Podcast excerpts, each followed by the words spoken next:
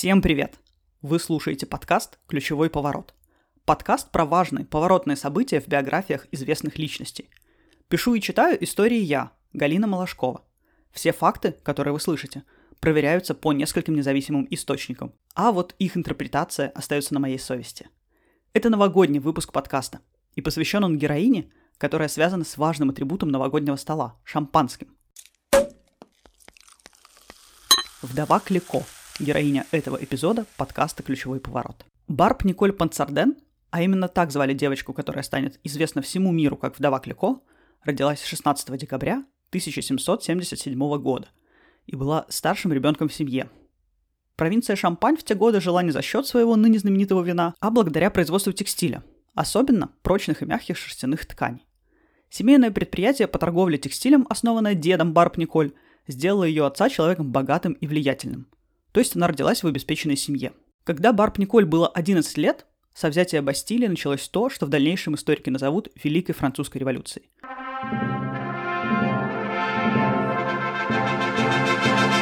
Allons enfants de la patrie, le jour de gloire est arrivé. Барб Николь воспитывалась в престижной католической школе при монастыре, куда отец ее отправил, чтобы она обучалась там вместе с аристократами.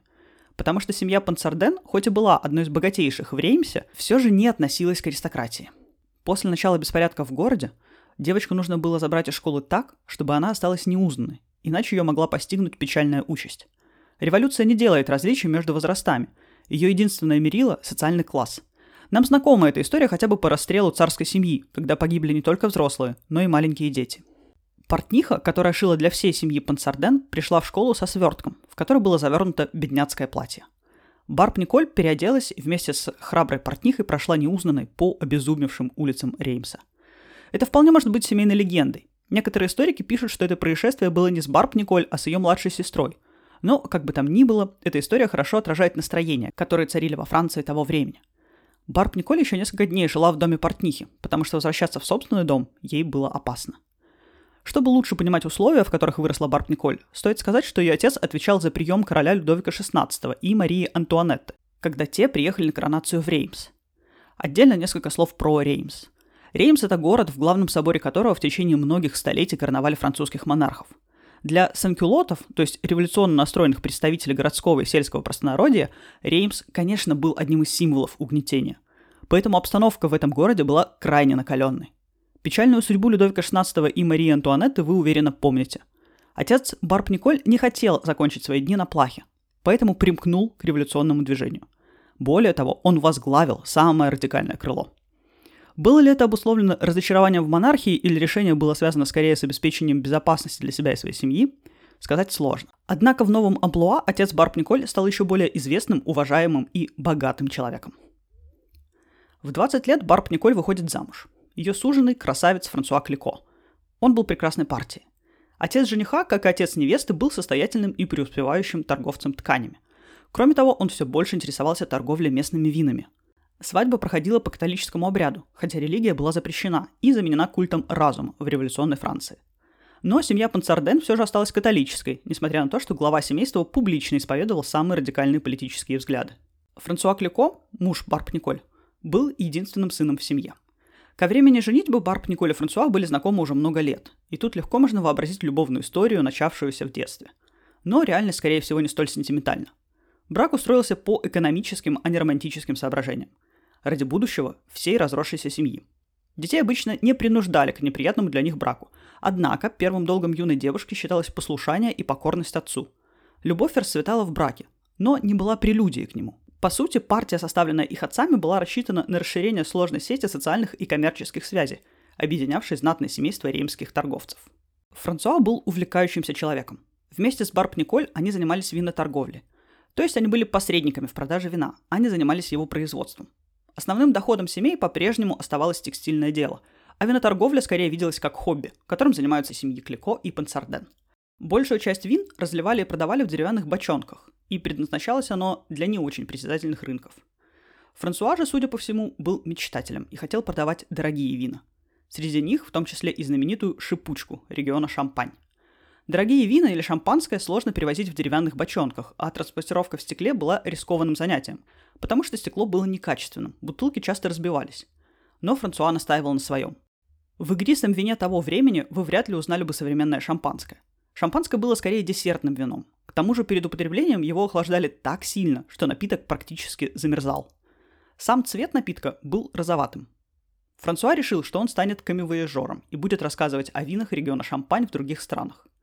Барб Николь родила девочку и должна была ждать мужа дома. Важно отметить, что прав у женщин было примерно столько же, сколько у ребенка. То есть все документы мог подписывать только мужчина.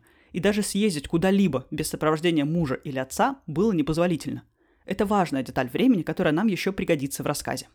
Затея Франсуа, хоть и выглядела безумной, принесла успех. Не ошеломительный, но вполне умеренный. Он заключил много контрактов на поставку вина во время своего путешествия. Большое значение имели личные знакомства, потому что вина такого уровня пили в основном в аристократических кругах. Мало кто мог позволить себе напиток стоимостью 80 долларов по современному курсу за бутылку. Франсуа понял, что может не только продавать вина, но и производить их самостоятельно, выращивая виноград в своих виноградниках.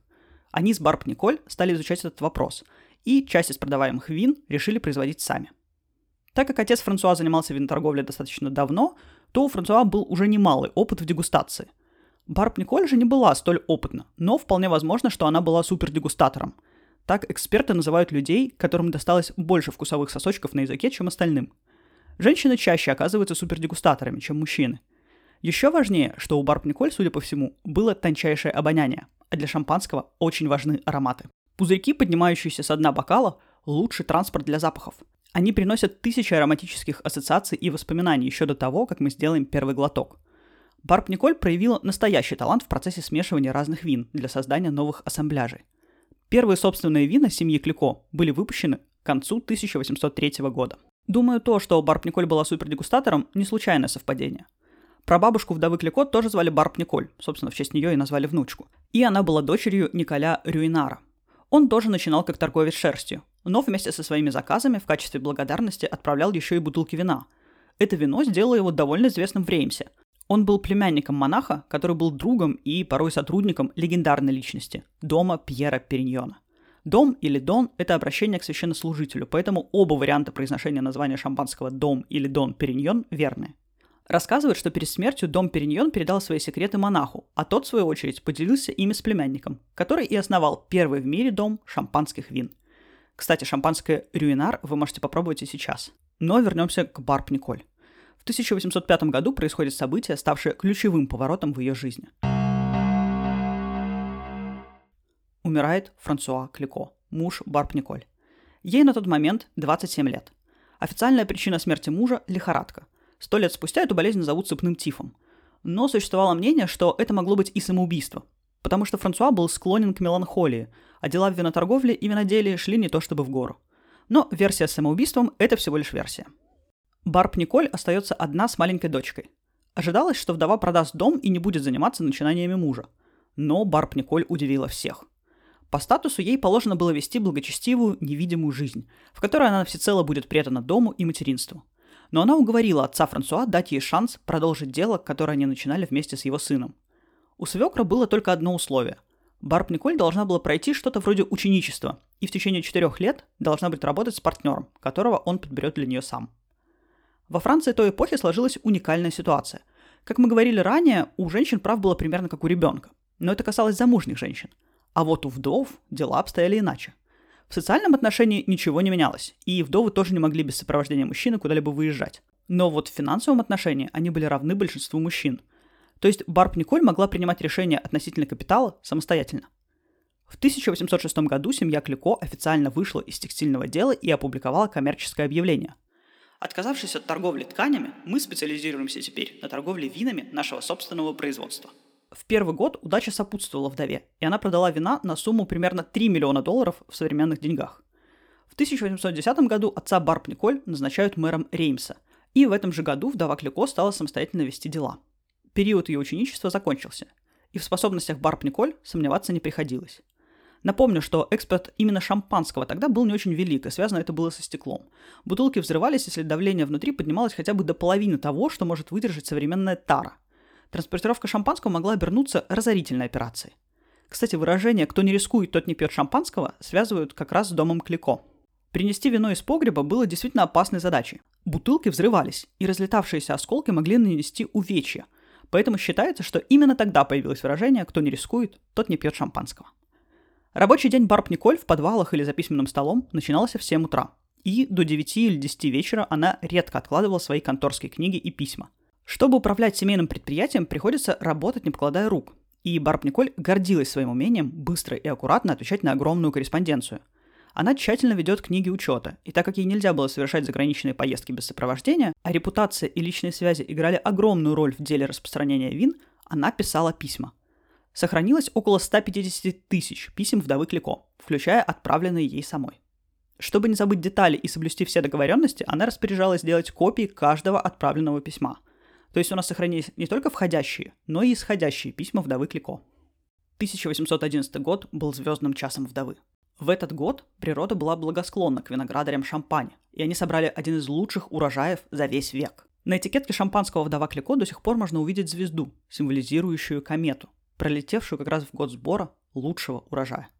Вино именно этого года и сделает вдову Клико именем нарицательным. Наполеоновские войны закончились тем, что на территорию Франции вступили войска союзников.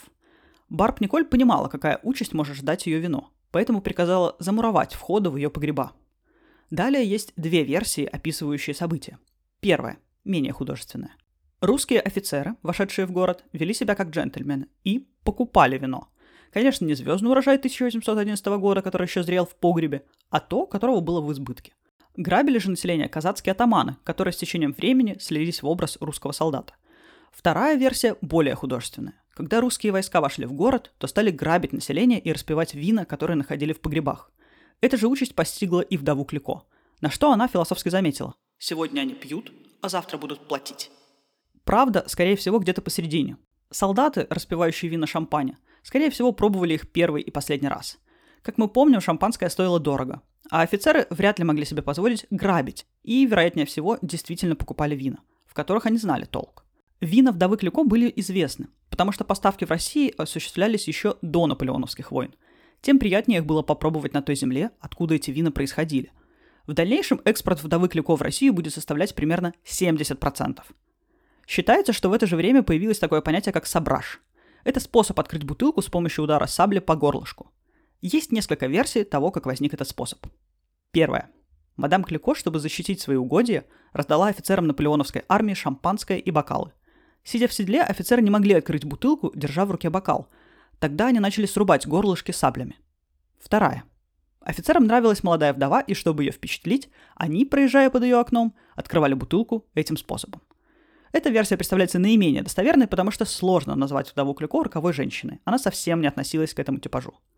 Третье. Опять же связано с кавалерией Наполеона и их нежеланием слезать с коня, чтобы открыть бутылку. Кстати, сабраж доступен не только кавалеристам Наполеона. Но это эффектное действие можно повторить и в наши дни, например, с помощью тупой стороны столового ножа, Главное ударять по горлышку под определенным углом и одним четким движением. Рекомендую не повторять этот трюк самостоятельно, особенно в новогоднюю ночь. Наполеоновские войны закончились, но международная блокада все еще существовала. Барб Николь совершила весьма рискованный, но, как окажется, в дальнейшем правильный ход. Огромную партию вин, без официального разрешения и охраны, она отправила в Кёнигсберг, чтобы как только блокада будет снята, ее вина первыми попали в Россию.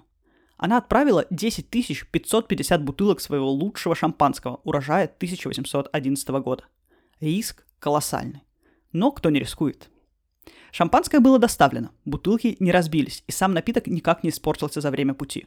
Груз был отправлен в Санкт-Петербург, где продавался по очень высокой цене – более 100 долларов за бутылку в современных деньгах. Спустя некоторое время современники отмечали, что в России никто ничего не пьет, кроме Кликовского – Говорили, что этот сорт шампанского можно попробовать только в России. Для бережливых французов оно было слишком дорого. Вино вдовы Клико было очень сладким, и в России его за это полюбили. Как мы помним, у вдовы были налажены связи с Россией еще до наполеоновских войн. Ее шампанское знали и любили, но после снятия континентальной блокады, конечно, оно стало хитом. Изначально этикетки на шампанском были белого цвета, но потом для британцев, которые не любят сладкие вина, стали производить более сухой напиток. И чтобы легче отличать бутылки в темном погребе, стали клеить на бутылки, которые будут отправлены в Британию, желтые этикетки. Цвет и яркость пришлись по вкусу, и в итоге желтый стал отличительным знаком дома Клико. Желтая этикетка была зарегистрирована уже после смерти вдовы. Давайте внимательно рассмотрим бутылку вдовы Клико, потому что она расскажет нам много интересного. На горлышке вы увидите якорь и буквы VCP, вписанные в звезду. Якорь как символ дома Клико придумал еще отец Франсуа, свекор Барб Николь. Якорь – это символ надежды и чего-то стабильного. Буквы VCP значит «вдова Клико Пансарден». Вдове важно было подчеркивать свой статус, так как он позволял Барб Николь управлять домом. И фамилию отца Пансарден ей тоже было важно сохранить. Звезда, о которой мы уже говорили, символизирует ту самую комету, которая пролетела в год сбора лучшего урожая. На этикетке вы увидите еще и подпись вдовы. Она стоит на многих сохранившихся документах. Что касается названия шампанское, его официально разрешено использовать только тем винам, которые были созданы в шампане из определенных сортов винограда. Игристые вина, созданные в других регионах, называют иначе. Например, кава в Испании, креман во Франции вне региона Шампань и так далее. Кстати, для производства шампанского вдова Клико используются три сорта винограда, два из которых красные. Это может удивить, но цвет шампанского и вин зависит не от цвета винограда, из которого их произвели, а от метода производства. У красного винограда сок тоже белый. Сам краситель содержится в кожуре и косточках.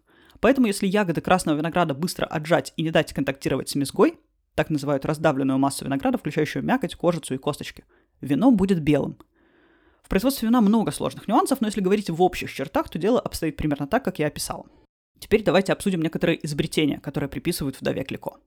Из-за ее популярности считается, что она чуть ли не изобретательница шампанского. Это, конечно, не так. Самое важное ее изобретение – это стол для ремюажа. Дело в том, что в шампанском образуется осадок. И чтобы шампанское стало кристальным и в нем можно было рассмотреть миллионы веселых пузырьков, от осадка нужно избавляться – в основном это делали с помощью переливания из одной емкости в другую, но при этом шампанское выдыхалось. Вдова Клико придумала ставить шампанское горлышком вниз, под определенным углом, и регулярно поворачивать бутылку, чтобы собрать весь осадок. И тогда, после двух-трех месяцев таких упражнений, осадок собирался на пробке. Далее пробка ловко доставалась из бутылки, под давлением вылетал осадок. Делать все это нужно было аккуратно и точно. После удаления осадка в бутылку доливали разницу, потерянную при открытии, и закупоривали уже постоянной пробкой, с которой и продавались бутылки. Процесс избавления от осадка называется дегоржаж. Он существовал и ранее, это не изобретение вдовы. Эти технологии используются в производстве шампанского по сей день. Секрет ремюажа вдове Клико удалось сохранять 10 лет, что дало ей большое преимущество в сравнении с конкурентами. Видимо, Барб Николь умела не только выбирать лучший виноград для своего шампанского, но и находить самых порядочных людей, которые работали на нее – поэтому секрет ремюажа удавалось сохранять так долго. Считается, что мюзле, проволочную уздечку, которая удерживает пробку, тоже изобрела вдова. Якобы она достала проволоку из своего корсета и закрепила ей пробку. Это не так. В качестве мюзле изначально использовались веревки, а в середине 19 века была запатентована проволочная уздечка. Барб Николь прожила удивительно долгую жизнь. Она умерла в возрасте 88 лет – когда я только начинала читать ее биографию, мне казалось, что это будет звездная история, в которой не случалось волнений и падений. Вино прославило ее имя, и всю жизнь она почивала на лаврах. Но оказалось, что такое представление в корне неправильное. Я не представляю, какие стальные нервы и выдержку нужно иметь, чтобы быть предпринимателем, как Барб Николь. У нее было много неудач и просчетов, после которых обычный человек вряд ли рискнул бы снова заниматься семейным делом. В качестве иллюстрации вспомню несколько событий. В Амстердам она отправила целый корабль, груженный шампанским. И все оно испортилось. Часть по дороге, а часть уже в порту. Потому что была объявлена континентальная блокада. И если бы корабль прибыл хотя бы на день раньше, ему без особых усилий удалось бы доставить груз по назначению. Банк, который основала вдова, чуть было не разорил ее, но помог счастливый случай и надежный работник Клико, который рисковал своим состоянием, чтобы спасти вдову. Время, в которое она начинала производить шампанское, было крайне неспокойным, потому что Европа захлебывалась в наполеоновских войнах, и нельзя было предсказать их исход. Сам Наполеон отдавал предпочтение шампанскому конкуренту вдовы Клико – Моэ. Неурожай, виноград недостаточно хорошего качества и другие причуды природы тоже не обходили стороной дом Клико. Но она все это спокойно и мудро выдерживала. И, как мы знаем, в конце концов, из этой битвы она вышла победительницей. В своем письме к правнучке Барб Николь писала. «Моя дорогая, я выдам тебе один секрет. Ты больше всех похожа на меня. Ты такая же дерзкая. Это прекрасное качество помогало мне на протяжении всей моей долгой жизни. Посметь сделать что-то раньше других. Теперь меня называют гранд-дамой шампань. Посмотри вокруг. Этот замок, эти величественные холмы. Я куда храбрее, чем ты думаешь. Мир постоянно меняется, и мы должны изобретать вещи будущего. Человек должен опережать других, быть целеустремленным и точным. Надо позволить разуму управлять течением твоей жизни. Будь смелый. Возможно, ты тоже станешь знаменита.